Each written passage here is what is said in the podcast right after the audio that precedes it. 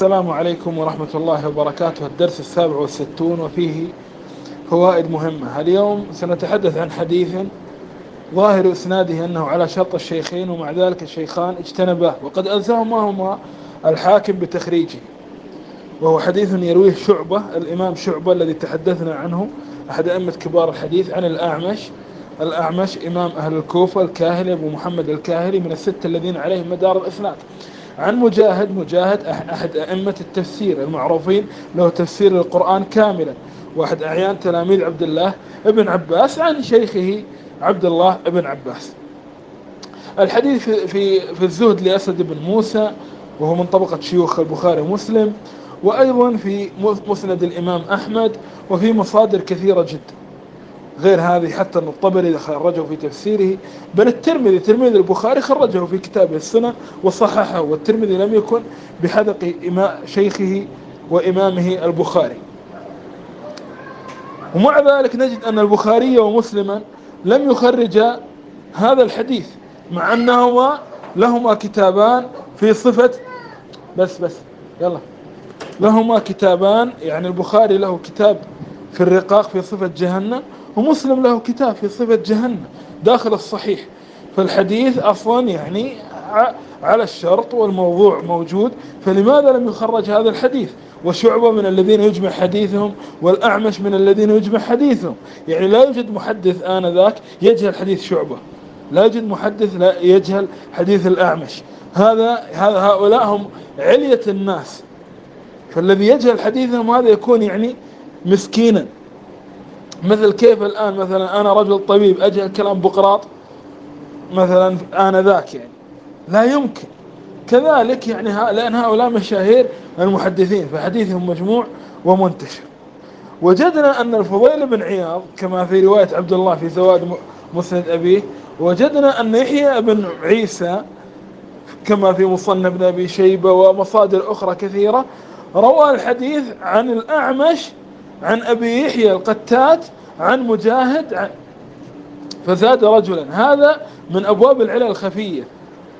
الآن السند اللي معانا انطبقت عليه شروط العدالة والضبط والاتصال ولكن العلل هذا حتى يجمع. فنبحث هل تابع شعبة أحد على روايته؟ والأصل أن حديث شعبة يقبل لا مشكلة. ولكن نبحث هل خالفه أحد؟ فوجدنا أن هناك من خالفه وزاد رجلا في الإسناد. وهذا من أنواع المخالفة المهمة. قد يزيد رجلا ثقة فتكون علة غير مؤثرة. مثل هناك حديث في الصحيح بهذا الإسناد. مجاهد عن ابن عباس وبعضهم رواه مجاهد عن طاووس عن ابن عباس. اللي زاد في السند اللي هو طاووس رجل ثقة أصلا قرين مجاهد. طيب وجدنا النسائي خرج الحديث في الكبرى وحذفه من الصغرى. هذه في العادة قرينة إعلان الطبراني ذكره في الأوسط. طيب لماذا نحن نرجح رواية و و و ونبه على هذا؟ شعبة لو رجعت إلى ترجمته لوجدته أوثق من الفضيل وأوثق من يحيى بن عيسى هذا الذي هو أصلا ضعيف. فلماذا نحن رجحنا رواية الآخرين؟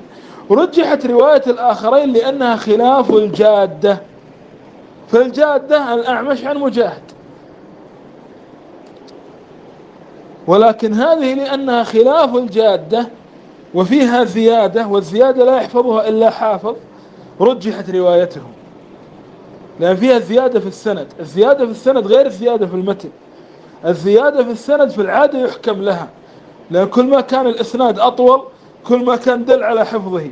أما الزيادة في المتن فقد تكون من تخليط المتون مع بعضها البعض.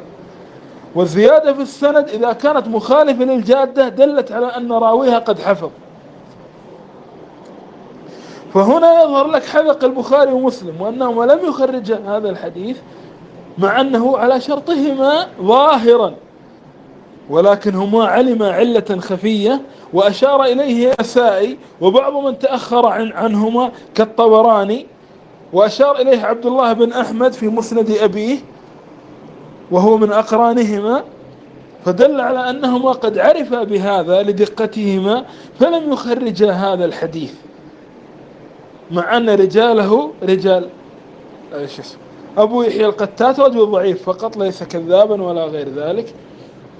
وهذا يبين لك دقة المحدثين. ولاحظ أنت الحديث في عموم المصادر لا أحد يرويه عن شعبة فيذكر فيه أبو يحيى القتات وكل من يرويه من طريق يحيى بن عيسى أو من طريق الفضيل يذكر فيه أبو يحيى القتات. فهناك ضبط عام للإسناد وللمتن. المتن هو هو في كل المصادر وهذا يبين لك دقة المحدثين يبين لك دقة المحدثين. وكما قلت لكم أن الانفراد عن الأعمش خطير وصعب قديما. الأعمش لا يكاد أحد ينفرد عنه بأصل مرفوع لكثرة تلاميذه. شعبة ممن يحتمل تفرده لكونه من الأثبات ولكن انفراده أيضا يبقى صعبا. لكن نحن لا نطمئن حتى يكون هناك إيش؟ يكون هناك متابع أو أو نتأكد من عدم المخالفة. وخصوصا أن طيب لماذا مثلا نجد بعض الصحابة الناس ينفردون عنه ونجد واحد مثل الأعمش الانفراد عنه صعب؟ لأنه في زمن الصحابة كان التحديث بناء على الحادثة. فالصحابي يحدث كانوا يتقون الحديث عن رسول الله فيحدث إذا كان هناك مناسبة للحديث. أما في زمن الأعمش وغيره الحديث صار مسألة دراسة أكاديمية يعني يعقدون له المجالس الخاصة للتحديث به. ويجتمع الناس ويكون هناك مجلس عام يحدثهم به. فلهذا وهذا كان يفعله من الصحابة قلة مثل أبي هريرة. لهذا الانفراد عن أبي هريرة صعب في الأصول المرفوعة. مع أنه هكذا وهكذا. ولكن بالنسبة للطبقة التي من أتباع التابعين أو من بعض التابعين بعضهم كان هكذا و... لكن تجد مثلا في عصر الإمام أحمد عصر الأخذ عن أتباع التابعين صار عصر التدوين وعصر أتباع التابعين صار عصر التدوين. فصار الانفراد صعبا وعسيرا لأن صارت مجالس تعقد وصارت كتابات وصار يكتب وصار وصارت المجالس تعقد عامة. ويحضرها المئات من طالبي الحديث بعدما خافوا لبعد الإسناد أن يضيع أن أن يكون هناك تضييع لبعض السنة. لاحظ لأن تضييع السنة بالكلية شيء مستحيل تماما. والله المستعان. هذا وصلى اللهم على محمد وآله وصحبه وسلم.